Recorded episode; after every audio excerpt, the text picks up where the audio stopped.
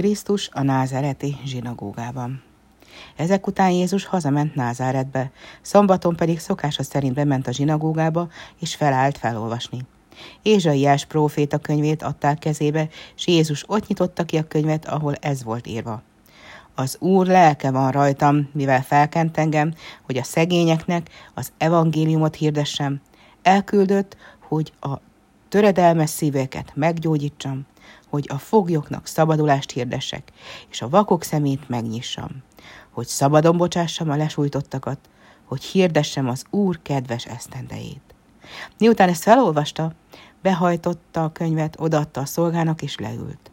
A zsinagógában pedig mindenki szeme rászegeződött. Jézus akkor így szólott hozzájuk.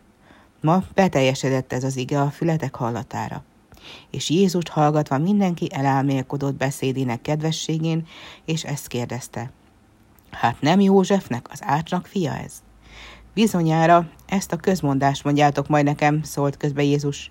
Orvos, magadat gyógyítsd meg, és hogy cselekedjem meg itt a hazámban is, amit Kapernaumban cselekedtem. Ám én azt mondom nektek, egy próféta sem kedves hazájában. Illés idejében, mikor három esztendeig asszály volt, és éhínség, sok özvegyasszony élt Izraelben, és mégsem hozzájuk küldte őt az úr, hanem Szidonba, a sareptai özvegyhez.